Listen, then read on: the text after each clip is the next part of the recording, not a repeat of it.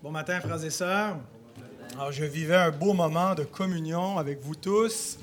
Et avec ma petite dans les bras, nous chantions les louanges du Très-Haut. C'est quelque chose de, d'extraordinaire d'avoir son enfant dans les bras, de lui mettre les paroles de Dieu comme ça dans la bouche, qu'elle ne sait pas encore lire, mais qu'elle apprend les cantiques et qu'elle chante avec tout son cœur des petits bouts de phrases. Et ça, c'est une joie, mais c'est pas toujours comme ça quand on est parent.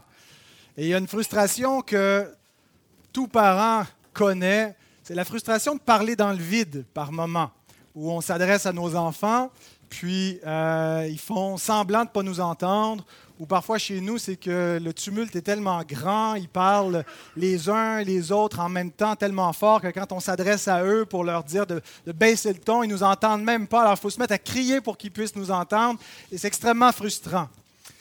Parfois, on dit des choses à nos enfants, puis là, ils s'opposent, ils rouspètent, ils ne veulent pas le faire.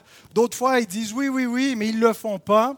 Et c'est exactement cette image-là que Jésus prend ce matin dans euh, le texte que nous allons voir. C'est deux sortes d'enfants. Des enfants qui disent non, puis des enfants qui disent oui, mais ne le font pas. Mais des enfants, des fois, qui disent non, puis après ça, ils le font.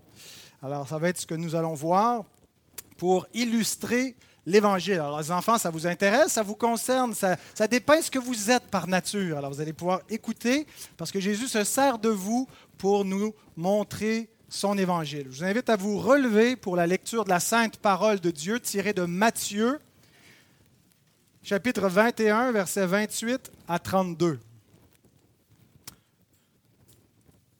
Dans le contexte, Jésus est dans le temple. Il y a les chefs des représentants du Sanhédrin qui sont venus pour le confronter, lui demander d'où il prend son autorité. Euh, il leur a répondu et ensuite il continue à s'adresser à eux en leur adressant ces paroles.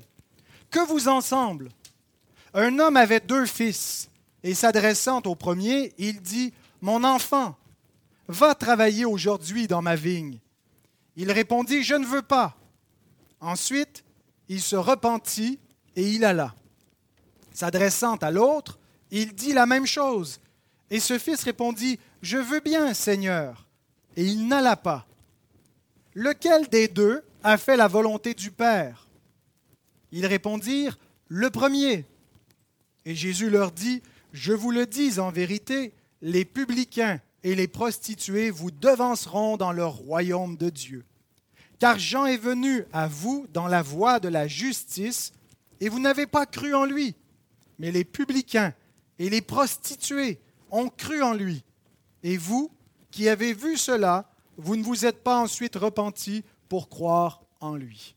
Demandons à notre Seigneur de daigner bénir sa parole au milieu de nous ce matin. Notre Dieu, notre Roi, nous sommes réunis devant ta face au nom de Christ pour t'apporter ce culte vivant en esprit, selon la la vérité de ta parole. Nous chantons tes louanges et nous sommes heureux de pouvoir le faire et de pouvoir, Seigneur, continuer cette adoration en écoutant ta parole vivante être exposée. Et nous te prions que tu nous accordes la grâce de l'Esprit Saint pour comprendre les Écritures.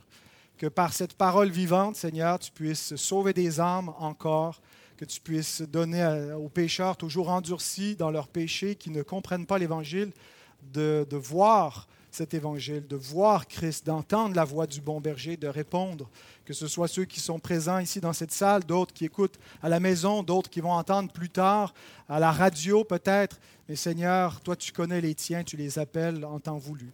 Que ceux qui ont déjà été appelés, Seigneur, puissent être affermis par ce même évangile et être encouragés, être éclairés et nourris dans leur âme par cette parole vivante. Et toutes ces choses, nous les demandons au nom puissant de Jésus-Christ. Amen vous rasseoir.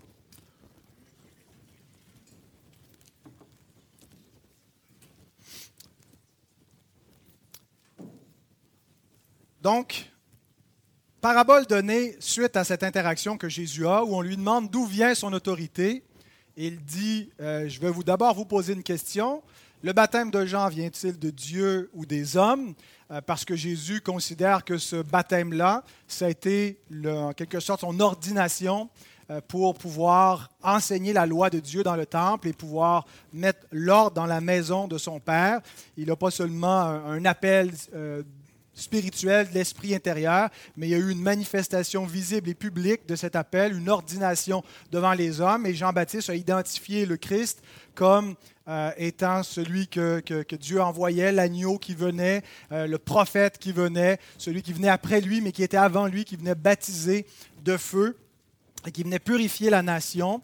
Euh, et c'était la mission de Jean de l'identifier publiquement. Alors il demande, vous me demandez d'où vient mon autorité, qu'est-ce que vous pensez du baptême de Jean? C'est lui qui m'a reconnu publiquement, est-ce qu'il est envoyé de Dieu ou des hommes Et donc Jésus poursuit cette interaction en illustrant par une parabole où il implique encore Jean dans l'application pour montrer comment euh, ceux qui questionnent l'autorité de Jésus bien, ont réagi à l'œuvre de Dieu au travers du ministère de Jean et de Christ. Alors nous allons, euh, cette parabole se divise, ou plutôt le texte se divise en deux. On a d'abord la parabole présentée au verset 28 à 30, et la parabole expliquée au verset 31 et 32, euh, ce qui faisait un message assez court. Alors j'ai rajouté un troisième point pour quelques applications théologiques. Alors Jésus commence par leur dire que vous ensemble, mon premier point, la parabole présentée, il présente cette parabole. Que vous ensemble, il amène ses euh, opposants à réfléchir. Il les amène à réfléchir à l'aide d'une parabole. C'est un excellent moyen plutôt que de les confronter directement, il utilise une histoire où il raconte quelque chose d'objectif, un peu comme Nathan en fait avec David, jusqu'à ce que David se condamne lui-même sans s'en apercevoir et que Nathan lui dise Cet homme, c'est toi. Euh, eh bien, c'est ce que Jésus fait ici. Il les laisse euh, être leur propre juge en leur racontant cette histoire où il euh, approuve un des deux fils et condamne l'autre. Eh bien, ils se condamnent eux-mêmes et approuvent ceux qui sont leurs adversaires. Et ils amènent à réfléchir. Alors, qui que nous soyons, prenons cette parole de Christ qui nous amène à réfléchir. Que vous ensemble, réfléchissez à ces paroles. Un homme avait donc deux fils. Littéralement, c'est deux enfants. Dans le grec, c'est euh, probablement que c'est pour distinguer des deux autres paraboles qui suivent où il est question du fils qui représente le fils de Dieu. Alors peut-être pour pas mélanger les lecteurs euh, originaux, ceux qui lisaient le grec, Matthieu a utilisé plutôt dans cette parabole deux enfants, même si c'était peut-être deux fils, effectivement. Et il leur demande à ces deux enfants-là exactement la même chose. Le Père leur demande la même chose. Il est évident que le Père représente Dieu dans cette parabole.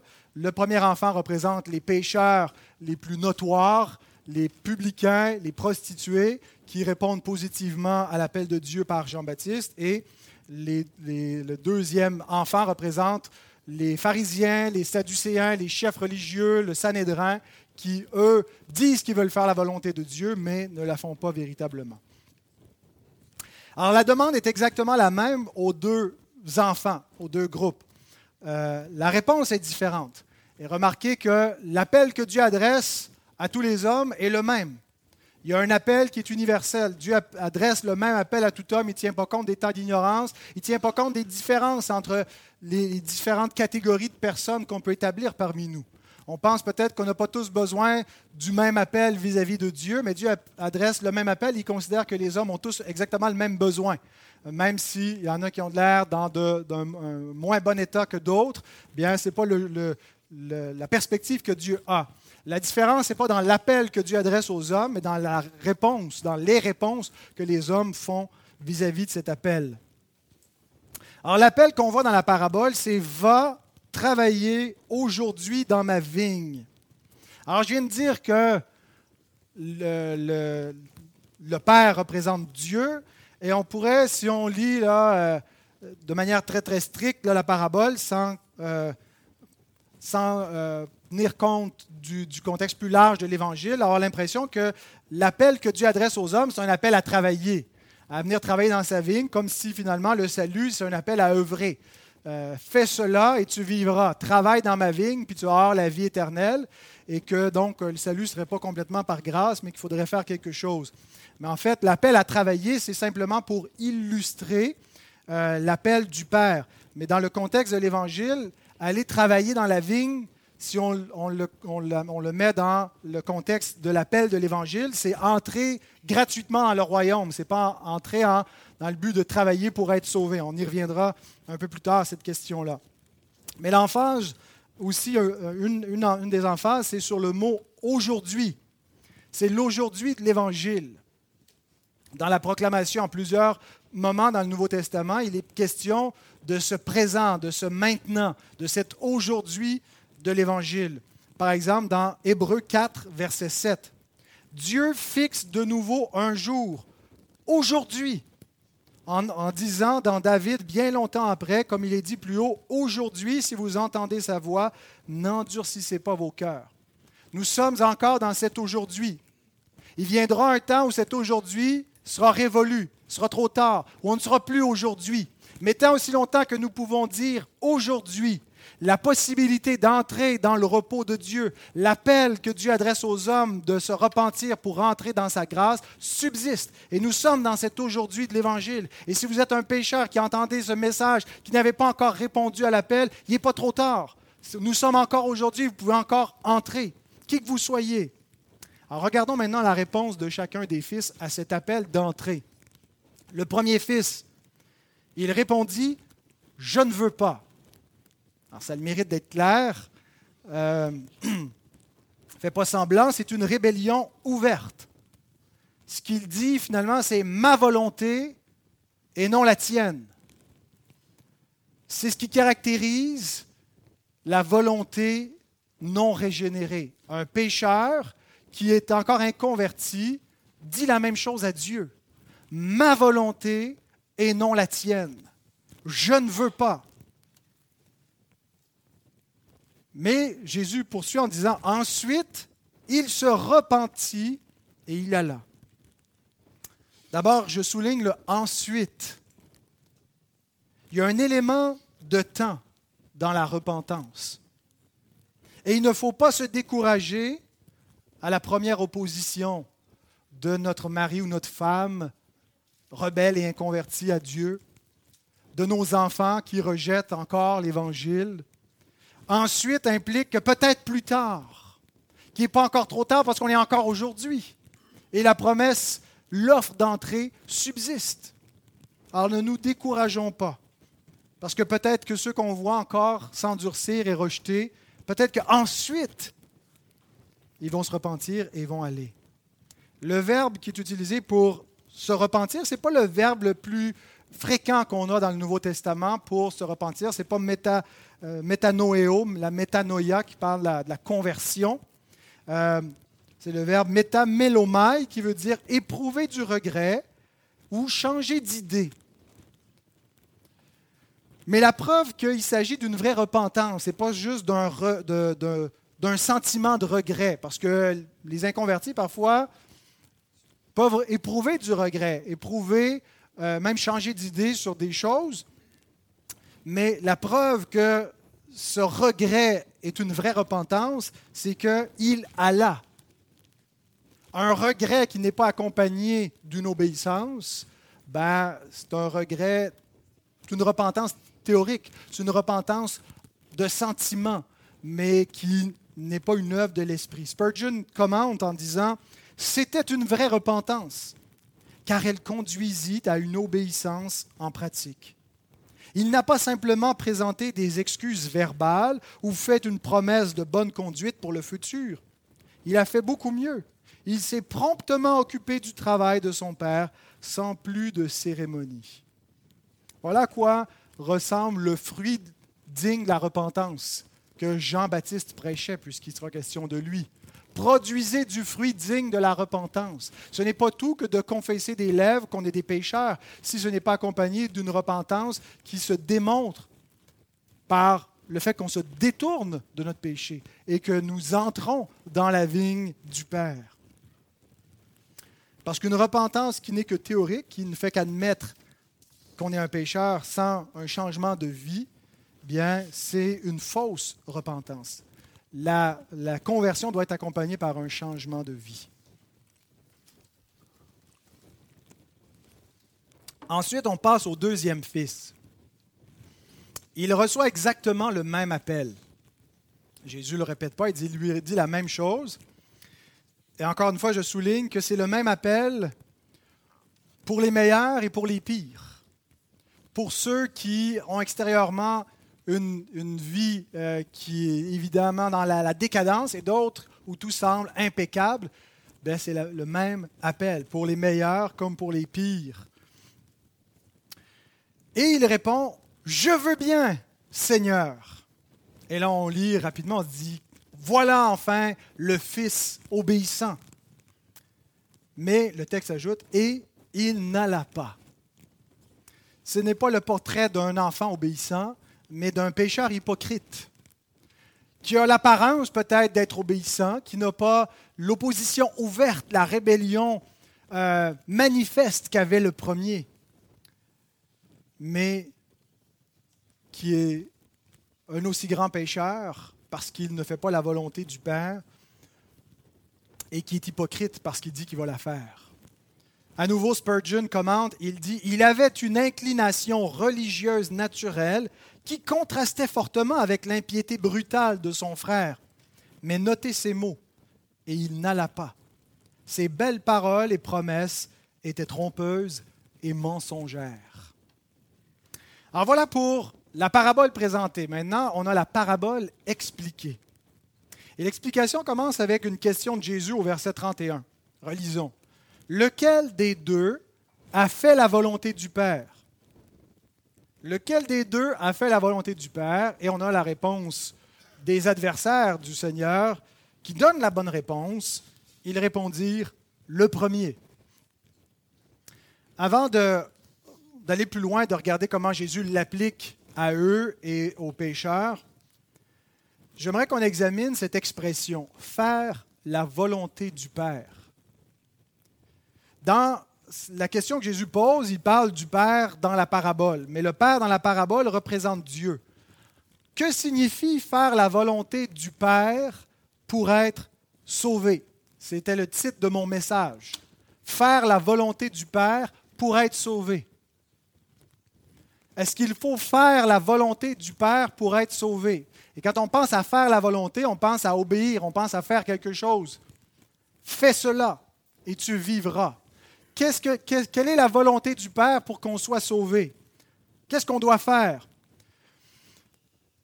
C'est une expression que Jésus a déjà employée dans un contexte qui n'était pas celui d'une parabole, mais qui était un, un enseignement doctrinal dans le Sermon sur la montagne, dans Matthieu 7. Il l'aurait utilisé dans Matthieu 12. Mais dans Matthieu 7, je pense que c'est là où c'est le plus clair. Il dit, ceux qui me disent Seigneur, Seigneur, n'entreront pas tous dans le royaume des cieux, mais seulement celui qui fait la volonté de mon Père qui est dans les cieux. Donc pour entrer dans le royaume des cieux, il faut faire la volonté de son Père qui est dans les cieux.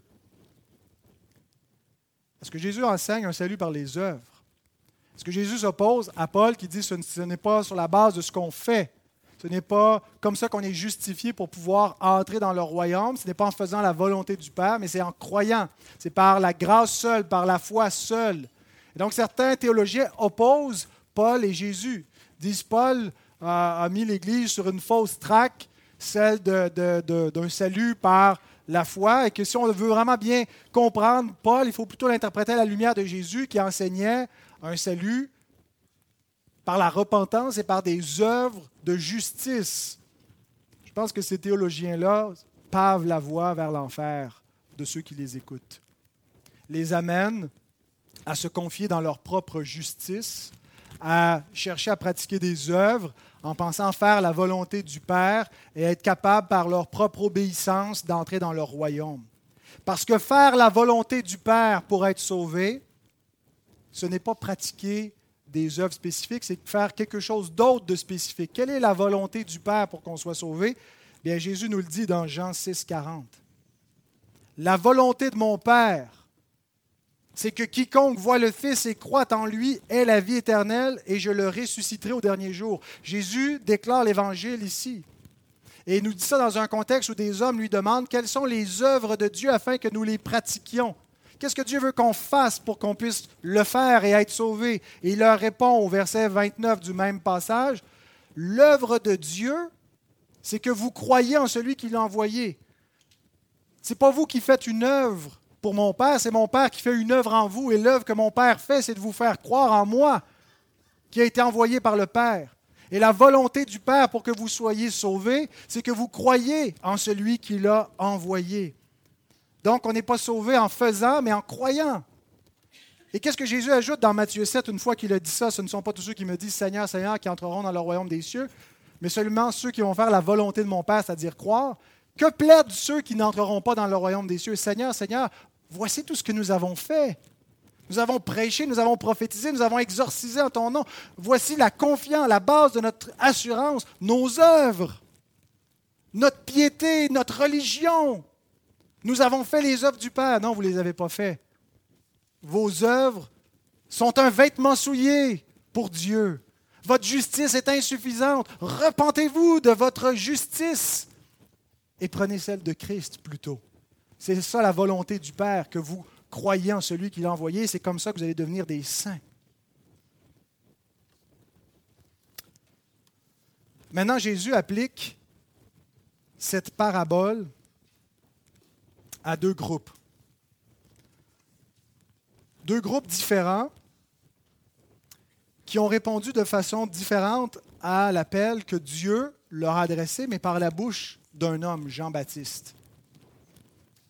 Quel était le message de Jean-Baptiste? Est-ce que Jean-Baptiste disait pratiquer ses œuvres pour être sauvé, pratiquer la loi pour entrer? Il leur disait repentez-vous de vos péchés.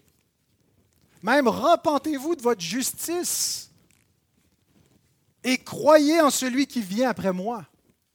Le message de Jean-Baptiste était un appel à la repentance et à la foi en celui que Jean est venu annoncer.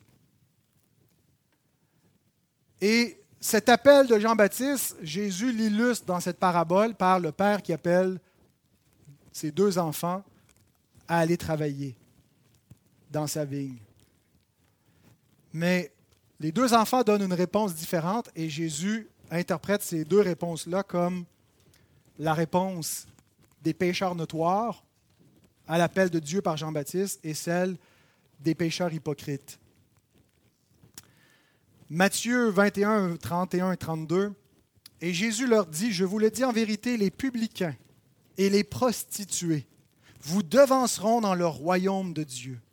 Car Jean est venu à vous dans la voie de la justice et vous n'avez pas cru en lui. Mais les publicains et les prostituées ont cru en lui, et vous qui avez vu cela, vous ne vous êtes pas ensuite repentis pour croire en lui.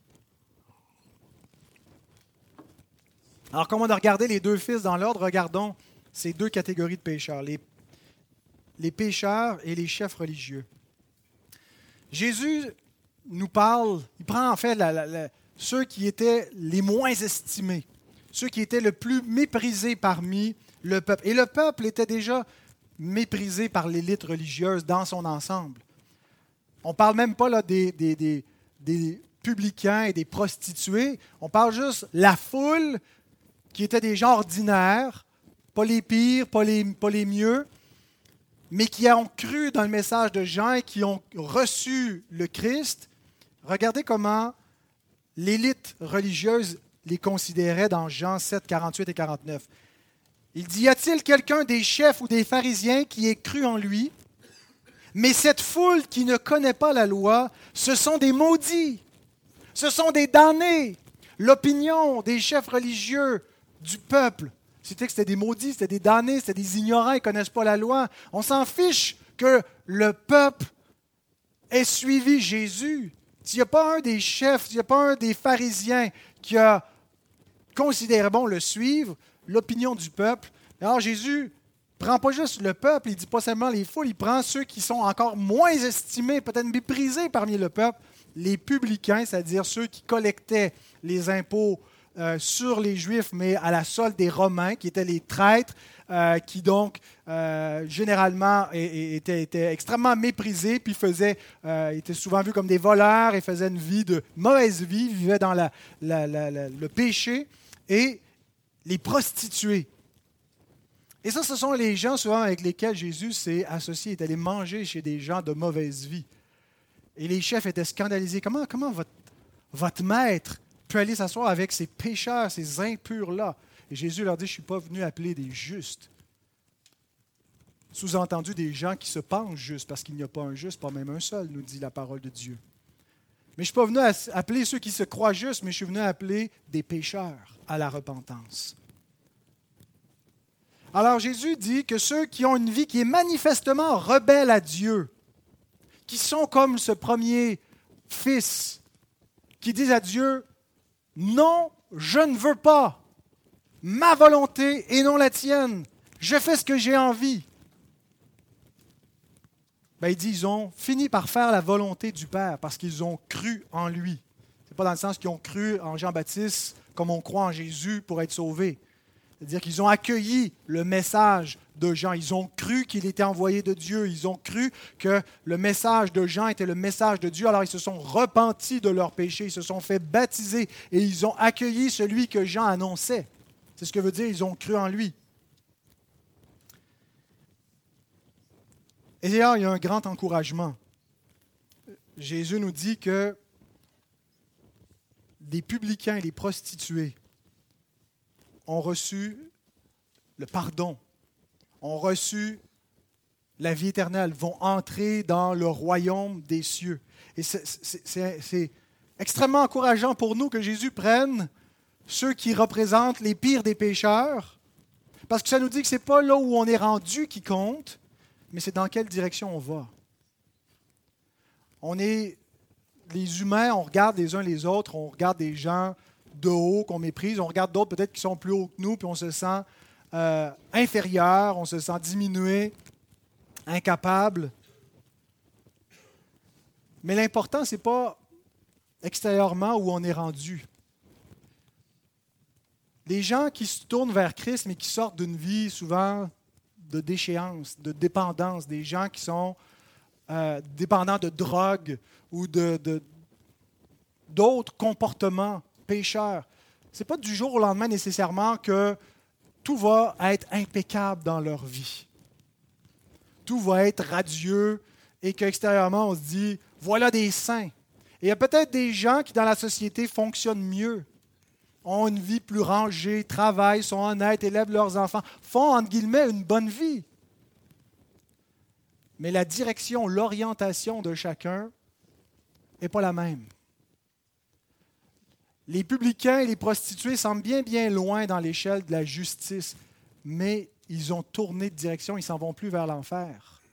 Et même si extérieurement, ils semblent encore bien loin de rejoindre ceux qui ont une vie rangée, mais parce que les autres qui ont une bonne vie ont le dos tourné à Dieu, même s'ils semblent extérieurement des gens euh, justes, des gens honnêtes, eh bien, ils s'en vont à la perdition.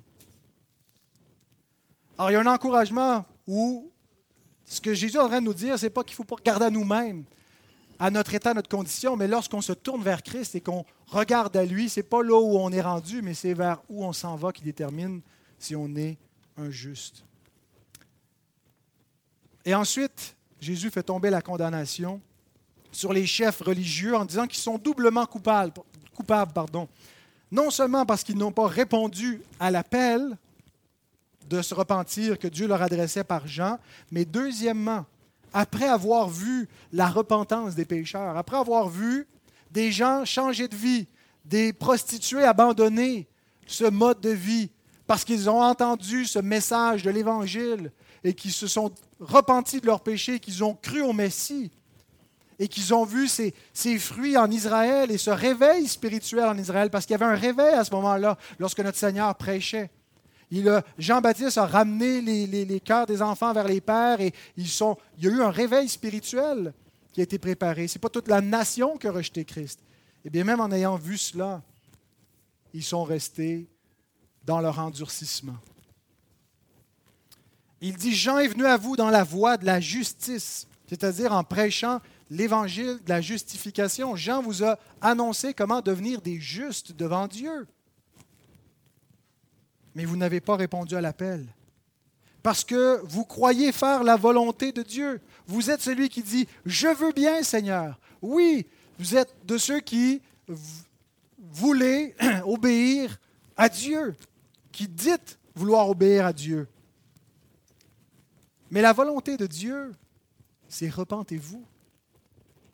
La volonté de Dieu, c'est pas essaye plus fort, c'est pas deviens parfait, c'est pas réussis par toi-même à ne plus pécher. Dieu sait très bien que l'homme, dans sa condition pécheresse, est incapable. Ce que Dieu veut pour sauver l'homme, c'est qu'il réponde à son appel, qu'il arrête de croire en lui, qu'il arrête de croire en sa religion, qu'il arrête de servir ses, faux dieux, quels qu'ils soient, qu'il se tourne vers le Sauveur. Mais vous ne l'avez pas fait.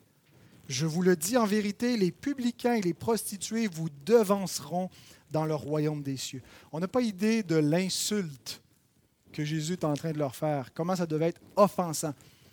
Déjà, on, est conscient que prostituée, il y a, quelque chose de, choquant dans le, le, mot que Jésus emploie. Les prostituées, les gens de mauvaise vie, les pécheurs vont les devancer dans le royaume. Ça ne veut pas dire qu'ils vont juste passer devant, ils vont être ils vont, ils vont être en avant dans la file, puis que les autres vont être un peu plus loin en arrière, puis ils vont finir par y arriver. Cette expression-là veut dire qu'ils n'y entreront pas du tout.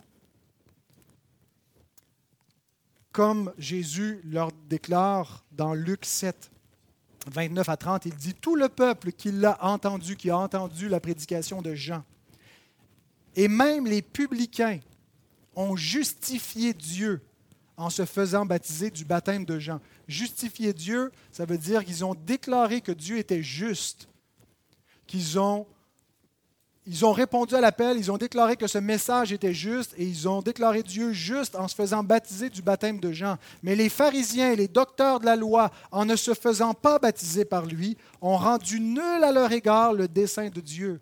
Donc ça ne veut pas dire vous allez entrer, mais plus tard. Vous allez entrer derrière les prostituées dans l'Orient, ça veut dire vous en êtes exclus parce que vous avez rendu nul à votre égard le dessein de Dieu. L'appel de Dieu, vous l'avez ignoré. Ce n'est pas que la parole de Dieu soit inefficace, mais ils ont été livrés à leur endurcissement. Dieu les a laissés aller à leur endurcissement, à leur aveuglement. Se croyant sages, ils sont devenus fous. Se croyant voyants, ils ont été déclarés aveugles. Pensant pratiquer la loi, ils vont être condamnés par la loi. Ce qui nous amène à nos applications. J'ai quatre applications à faire avec cette parabole. D'abord, cette parabole ne contraste pas les juifs et les païens, mais les pécheurs repentants et les pécheurs non repentants. Je souligne ça parce que ça a été une interprétation fréquente dans l'histoire de l'Église depuis les pères les pères de l'Église, qui interprétaient le premier enfant comme ses représentants les païens, qui vivaient ouvertement en rébellion contre Dieu, et ensuite euh, sont repentis, et les Juifs.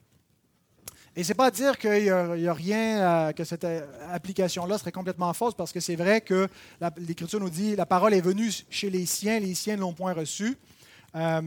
Mais il y en a chez les siens qui l'ont reçu. Et la parabole, elle est, là, euh, donc, non pas premièrement pour nous donner un contraste entre les, païens et les juifs, mais entre les pécheurs repentants et les non repentants.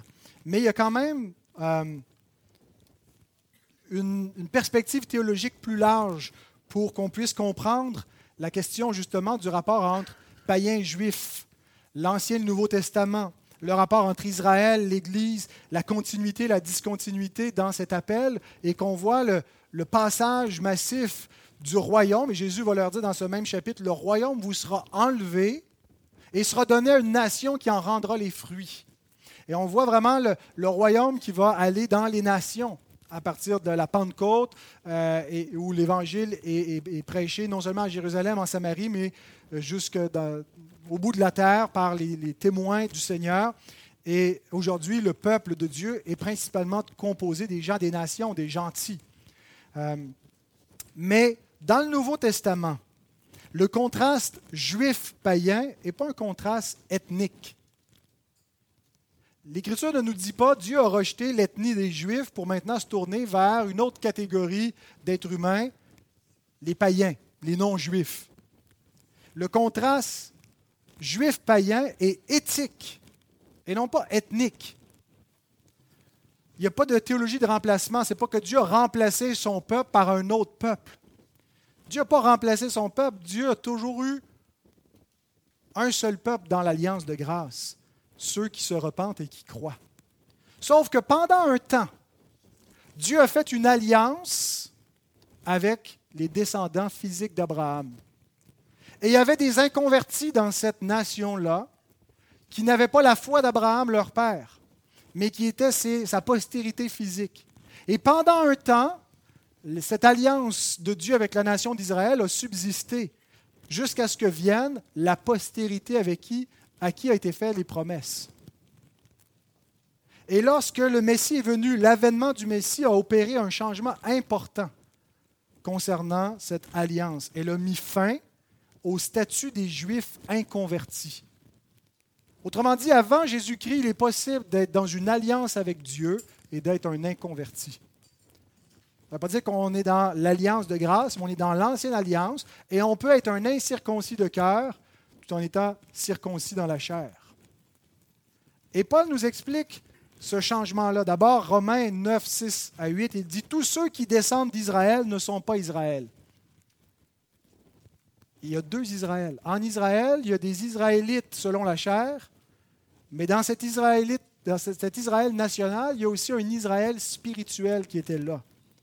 La vraie postérité d'Abraham, les croyants. Et bien qu'ils soient la postérité d'Abraham, ils ne sont pas tous ses enfants. Mais il est dit en Isaac, tu auras une postérité appelée de ton nom. C'est-à-dire que ce ne sont pas les enfants de la chair qui sont enfants de Dieu, mais que ce sont les enfants de la promesse qui sont regardés comme la postérité. Donc il y a deux postérités, une physique et une spirituelle. Et pendant un temps, ils ont été entremêlés, si vous voulez. Euh, Dieu fait alliance avec Abraham et ses descendants. Tous ses descendants physiques sont dans cette alliance-là. Mais en même temps que Dieu fait cette alliance avec la postérité physique d'Abraham, il y a une autre alliance invisible qu'on appelle l'alliance de grâce. Ceux qui croient, ceux qui ont la foi d'Abraham, sont un Israël spirituel dans l'Israël national. Et cet état de choses de deux Israëls ensemble a subsisté jusqu'à l'avènement du Messie. Et Paul continue en nous disant que maintenant, c'est un heure de jugement où les branches mortes sont retranchés de l'olivier sauvage, de l'olivier franc, pardon, c'est-à-dire ceux qui sont incrédules sont coupés de l'arbre et Dieu greffe à leur place des branches de l'olivier sauvage, c'est-à-dire les païens, qui prend, qui greffe. Alors, il n'y a pas deux arbres, c'est le même arbre. Mais Dieu a enlevé de cette institution ce qui était mort.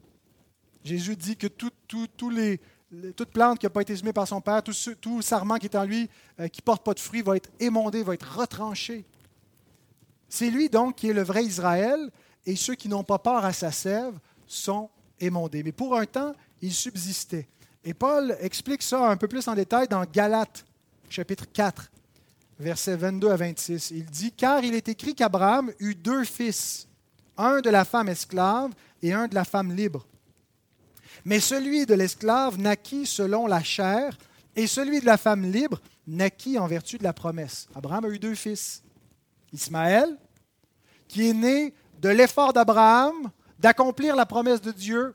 Et Paul dit ça, c'est une allégorie de l'homme qui essaie d'accomplir la promesse de Dieu, de celui qui essaie de faire par ses œuvres la volonté du Père, qui essaie par la loi, qui essaie par son obéissance, qui essaie par lui-même d'accomplir le salut.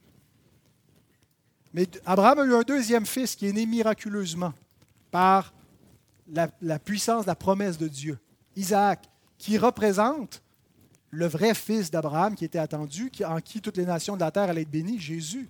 La vraie postérité, c'est Christ. C'est lui, le vrai Isaac, qui allait être sacrifié. Ces faits ont une valeur allégorique, nous dit l'apôtre, car ces femmes sont deux alliances L'une du mont Sinaï, enfantant pour la servitude, c'est Agar. Car Agar, c'est le mont Sina en Arabie, et elle correspond à la Jérusalem actuelle, qui est dans la servitude avec ses enfants. Mais la Jérusalem d'en haut, c'est notre mère. Paul nous dit qu'actuellement, il y a une partie d'Israël qui est tombée dans l'endurcissement. Et ils sont toujours dans cette quête du salut par les œuvres, en rejetant le Messie. Et ils sont dans la servitude comme l'était Agar. Et Paul continue en disant, mais que dit l'Écriture? Chasse l'esclave et son fils parce qu'elle n'héritera pas avec mon fils. Et ils n'auront pas part à l'héritage. Mais ce n'est pas pour une question ethnique. Ça n'a pas rapport avec la race. Parce qu'on peut être un descendant d'Abraham, et c'est ce que Paul dit. Dieu n'a pas rejeté son peuple. Moi, je suis un Hébreu. Je suis de la descendance de Benjamin et j'ai part aux promesses. Donc, il y a encore un reste élu selon l'élection de la grâce qui ne s'est pas endurci. Mais avec ce reste, c'est ajouter les païens. Vous êtes l'Israël de Dieu. Vous êtes la postérité d'Abraham, vous qui avez accueilli Christ. Vous avez été greffé sur l'Israël, l'olivier, et vous avez part à la sève. Et ce n'est pas donc deux arbres, ce n'est pas deux peuples de Dieu. Il y en a un seul, il a toujours été composé de croyants, mais pendant un temps, Dieu a laissé des inconvertis dans cette alliance. Mais maintenant, à l'avènement du Messie, ils sont retranchés. Deuxième application moins théologique, cette parabole n'est pas une défense absolue des parias, ni une condamnation absolue des religieux. Parce que plusieurs interprètent non seulement cette parabole, mais tous les passages où Jésus prend la défense des plus faibles, dans une optique de théologie de la libération. Vous savez, c'est quoi la théologie de la libération? C'est une théologie euh, au 20e siècle qui a, vu le jour où on croit que l'Évangile, c'est de se libérer des oppresseurs, de, des puissances tyranniques, du capitalisme, des, gouvernements euh, qui accablent les populations. Puis là, on prenait des écrits de Luther euh, où on, changeait ce que Luther voulait dire sur l'idée d'être de la liberté chrétienne, d'être affranchi de tous les hommes. Les paysans au temps de Luther comprenait la même chose, que l'Évangile nous affranchissait de tout pouvoir tyrannique ici-bas. Et donc, il y a une théologie de la libération qui continue, qui est plus subtile dans les milieux évangéliques euh, occidentaux, mais qui se présente souvent sous la forme d'une justice sociale. Que l'Évangile, c'est faire des œuvres humanitaires, c'est redistribuer la richesse, c'est aller vers les pauvres de la société. Et il y a certainement un appel à aller vers les démunis, vers les pauvres, à faire le bien. Mais ce n'est pas l'Évangile comme tel qui est l'action sociale. On va vers les plus faibles pour leur prêcher l'Évangile parce que souvent ils l'accueillent plus que ceux qui n'en ont pas besoin. C'est ce que nous dit l'Écriture. Mais elle ne nous dit pas qu'en soi, l'Évangile, c'est la défense des faibles et la condamnation des méchants. Cette parabole nous enseigne que les prostituées et les religieux sont dans la même catégorie de gens. Et non pas qu'il faut libérer les parias, les faibles de la société pour les affranchir du, pouvoir tyrannique, quel que ce soit, les injustices, les inégalités, et que c'est ça l'Évangile. Ce que ce texte nous dit, c'est que vous vous croyez peut-être juste parce que vous regardez les prostituées, parce que vous regardez les junkies, parce que vous regardez les débauchés euh, et tous les gens de mauvaise vie que vous pouvez voir, mais vous êtes dans la même catégorie qu'eux. Parce que c'est le même appel que le Père vous adresse. Donc Dieu appelle tous les hommes tels qu'ils sont à se repentir. Et s'ils ne le font pas, il n'y a pas un statut de victime. Il n'y a pas un statut de j'étais un paria dans la société, un pauvre, quelqu'un qui n'a pas reçu une éducation, qui était victime des injustices et des inégalités. Et à cause de ça, sans repentance, je peux entrer au ciel. Les publicains et les prostituées qui ne se repentent pas vont périr éternellement, comme les hypocrites. Alors nous venons à Jésus tel que nous sommes, que nous soyons les pires pécheurs. Les prostituées et les publicains ont été invités à venir à Christ tels qu'ils étaient. Mais lorsqu'on vient à Christ, on ne reste pas tel qu'on est il nous transforme parce qu'il nous pardonne et il nous change. Et donc, il y a ce faux évangile qui est prêché, qui est simplement acceptons les gens tels qu'ils sont, parce que Jésus les a accueillis. Ne leur prêchons pas la repentance, mais disons-leur que Dieu les aime tels qu'ils sont, qu'ils n'ont rien besoin de changer.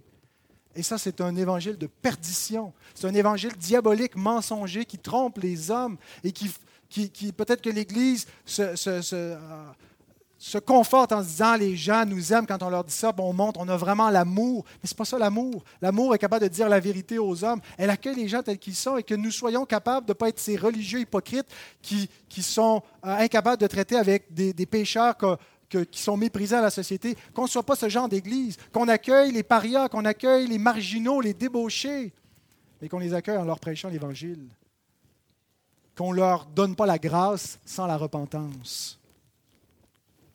Sans repentance, c'est la perdition. Troisième application. Aucun homme n'est assez bon pour mériter le ciel. Il y a peu de choses aussi efficaces qu'une bonne vie pour conduire à la perdition. Je prie pour un de mes oncles auquel j'avais prêché l'Évangile euh, comme ça dans la cuisine en lui parlant de Christ. Et sa réponse euh, a été, c'est super, je suis content pour toi Pascal, ça, ça t'allume, tout ça, mais j'en ai pas vraiment besoin. J'ai une bonne vie, ça va bien.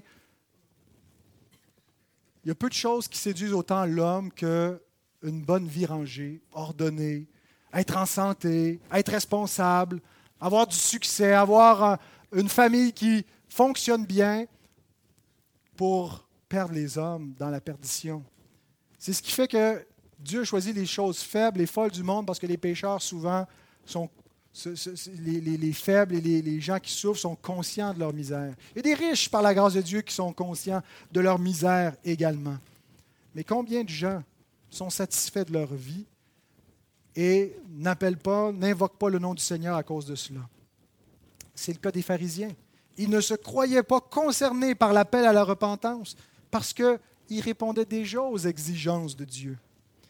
Voyez-vous, aujourd'hui, il y a deux sortes de pharisiens. Il y a cette sorte antique, ceux qui étaient suffisamment bons pour le ciel, mais il y a une nouvelle sorte de pharisiens, c'est ceux qui ne sont pas assez mauvais pour l'enfer. Les anciens pharisiens étaient assez bon pour le ciel. Aujourd'hui, ce n'est pas nécessairement quelque chose qui est tendance. Les gens ne vont pas nécessairement mettre de l'avant leur justice. Les gens sont assez candides et francs pour dire qu'ils ne sont pas parfaits, qu'ils font des erreurs, euh, que si le but c'est d'être parfait pour rentrer au ciel, qu'ils ne pourraient pas y arriver. Mais la façon que les gens voient ça aujourd'hui, c'est plutôt je ne suis pas assez mauvais pour mériter l'enfer. Pas pire qu'un autre. Et les hommes ont confiance dans leur justice. Mais l'un et l'autre de ces deux pharisiens, l'un et l'autre du publicain et du pharisien, est appelé à la repentance. Et certains, c'est plus manifeste qu'ils doivent se repentir de leur péché, mais d'autres de leur justice. Parce que leur justice n'est pas suffisante et elle est un péché. L'appel à la repentance, donc, ce n'est pas commencer à mener une bonne vie. L'appel à la repentance, c'est quoi? C'est détournez-vous de vous-même, détournez-vous et de votre péché et de votre confiance dans votre justice et tournez-vous vers celui qui peut vous justifier, Jésus-Christ le juste, qui est venu accomplir la loi comme on l'a lu ce matin dans la 1689. Et quatrième et dernière application, aucun homme n'est trop pécheur pour le ciel. Alors, si aucun homme n'est assez bon pour mériter le ciel, il faut certainement ajouter qu'aucun homme n'est trop pécheur pour le ciel. Jésus déclare que ceux qui étaient estimés comme des maudits, des damnés pour qui il n'y a aucun espoir, ben, il dit qu'ils ont fait la volonté de Dieu. Et c'est eux qui vont entrer dans le royaume des cieux et les autres vont en être exclus. Et ailleurs, Jésus nous dit, Matthieu 5, 20, Si votre justice ne surpasse celle des scribes et des pharisiens, vous n'entrerez point dans le royaume des cieux. Ça pouvait être décourageant d'entendre ça parce que les gens se disaient la justice des scribes et des pharisiens, c'est impeccable irréprochable à l'égard de la loi, nous dit Paul, quant au standard des hommes et à la compréhension humaine, pharisienne de la justice de la loi. Qui ne transgresse pas le sabbat, qui observe, qui paye la, dîme de la moindre épice, du moindre euh, revenu qu'il peut avoir. Et Jésus dit, c'est tout ce que vous avez comme justice. Pensez pas que vous allez entrer dans le royaume des cieux, c'est loin d'être suffisant. Cette justice-là, elle est un vêtement souillé aux yeux de Dieu. Alors, qui peut être sauvé? Et c'est le but de ce que Jésus nous amène à, faire comme réflexion dans ce sermon. si la justice des scribes et des pharisiens est insuffisante, ce sont les professionnels de la loi, ce sont les docteurs de la loi qui observent dans le moindre iota tout ce que la loi dit. Eh bien, Jésus est en train d'utiliser la loi pour mettre en évidence le péché, pour amener le pécheur à désespérer de lui-même. Ce que ne font pas les, les scribes et les pharisiens. Ils ne désespèrent pas d'eux-mêmes, ils ont confiance en eux-mêmes. Désespérez de vous-même et tournez-vous vers celui qui, juste avant de dire ça, a dit, Je suis venu accomplir la loi et les prophètes. C'est dans l'accomplissement de Christ, par sa, son obéissance jusqu'à la mort, par sa mort expiatoire, que nous pourrons entrer dans le royaume des cieux. C'est la justice de Jésus qui s'obtient par la foi que l'homme est trouvé juste aux yeux de Dieu. Et c'est exactement l'expérience que Paul a fait. Paul, le pharisien, Saul de Tarse, irréprochable à l'égard de la justice de la loi, déclare dans Philippiens 3, Je regarde toute chose comme une perte. Il n'est pas en train de dire, mais mon ancienne vie de débauche. Non. Mon ancienne vie de pharisien, ma justice dont j'étais orgueilleux et fier, je la regarde comme une perte, comme, des ordures à cause de l'excellence de la connaissance de Jésus-Christ, mon Seigneur. Autrement dit, je compare ce que Christ est en termes de justice et de perfection avec ce que j'avais. Et c'est comme comparer des ordures avec quelque chose de parfait, de magnifique, pour lequel j'ai renoncé à tout. J'ai renoncé à moi-même. Je les regarde comme de la boue afin de gagner Christ et d'être trouvé en lui, non avec ma justice, celle qui vient de la loi, mais avec celle qui s'obtient par la foi en Christ. La justice qui vient de Dieu par la foi. Voyez-vous comment on entre dans, le ciel? Dieu donne la justice qui vous est nécessaire, pécheur, pour que vous puissiez entrer dans le ciel. Vous ne l'avez pas en vous-même, vous ne l'aurez jamais. Mais Dieu vous en fait cadeau. C'est Christ qui est le juste. Et la seule chose que vous avez à faire, c'est de reconnaître que vous ne pouvez pas le faire vous-même et c'est de croire, c'est de le recevoir, lui, d'avoir la foi en Christ. Et cette grâce est offerte à tous les pécheurs. Donc, aucun n'est assez bon pour pouvoir se passer de Christ et aucun n'est assez mauvais pour que Christ ne puisse le sauver. Peut-être vous dites, non, là, j'ai fait quelque chose de trop grave. J'ai avorté un enfant que j'ai tué. J'ai fait des choses horribles. J'ai trompé. Il y a des choses que j'ai que ma femme, que mes, proches ne savent même pas que j'ai jamais confessé. Il n'y a rien que vous avez pu faire que Christ n'est pas capable d'expier, d'enlever, de pardonner. Écoutez en terminant ces paroles sages de J.C. Rowell. Il dit que ce soit un principe établi de notre christianisme, que le Dieu et Père de notre Seigneur Jésus-Christ est infiniment enclin à accueillir des pécheurs repentants. Peu importe ce qu'un homme a été dans le passé, s'il se repent et vient à Christ, alors les choses anciennes sont passées et toutes les choses sont devenues nouvelles. Inversement, peu importe le degré de religion d'un homme, aussi pieux et dévot soit-il, s'il ne se repent pas de ses péchés, sa profession est abominable aux yeux de Dieu et lui-même est encore sous la malédiction. Soyons le premier homme et non pas le deuxième. Prions. Seigneur notre Dieu, nous voulons faire ta volonté. C'est-à-dire cesser de croire en nous-mêmes, cesser de croire dans les faux sauveurs, les faux dieux de ce siècle. Nous détourner de nous-mêmes, nous détourner de notre propre justice, nous détourner de nos vains péchés, nos idoles, notre rébellion.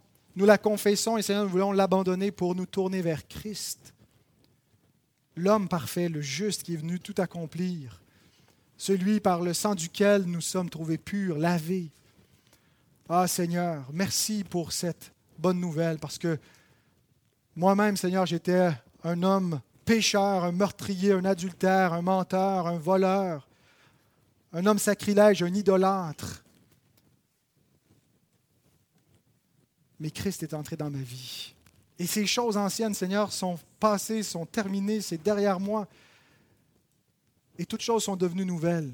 Et je te prie, Père, pour que par ta parole, tu fasses cette même œuvre dans la vie de ceux qui ne l'ont pas encore connu, de ceux qui ont entendu ce message, Seigneur, oh, qu'ils puissent invoquer, eux aussi, le nom du Seigneur et être sauvés. Amen.